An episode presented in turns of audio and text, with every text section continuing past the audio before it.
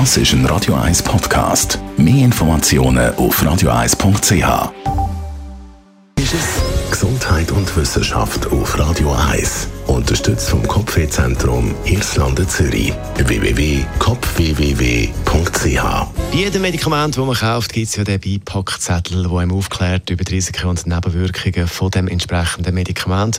Und je nach Medikament ist ja das schon noch happig, wenn man das alles durchliest, das Kleidruckte, was da alles so kann passieren kann. Und es gibt ja den Placebo-Effekt. Also wenn man denkt, etwas tut einem gut, dann tut es einem auch wirklich gut.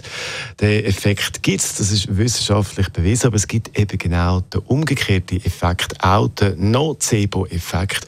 Und da spielen eben die Beipackzettel bei den Medikamenten eine entscheidende Rolle, weil anscheinend sagen Forschende oder Forscherinnen und Forscher, die sich äh, mit dem Thema Placebo-Effekt beschäftigen, ist die Chance groß, dass man eben dann beim Durchlesen von all diesen Nebenwirkungen von dem entsprechenden Medikament dann am Schluss die Nebenwirkungen irgendwie auch auftauchen, weil man eben sich da so reinsteigert und äh, denkt, man hat jetzt das, das kann passieren. Die Forschenden sagen darum, die Lösung ist auf dem Beipackzettel von Medikamenten eben nicht nur die Risiken und Nebenwirkungen auflisten, sondern eben auch nochmal die positiven Effekte vom entsprechenden Medikament. Das ist doch ein Ansatz.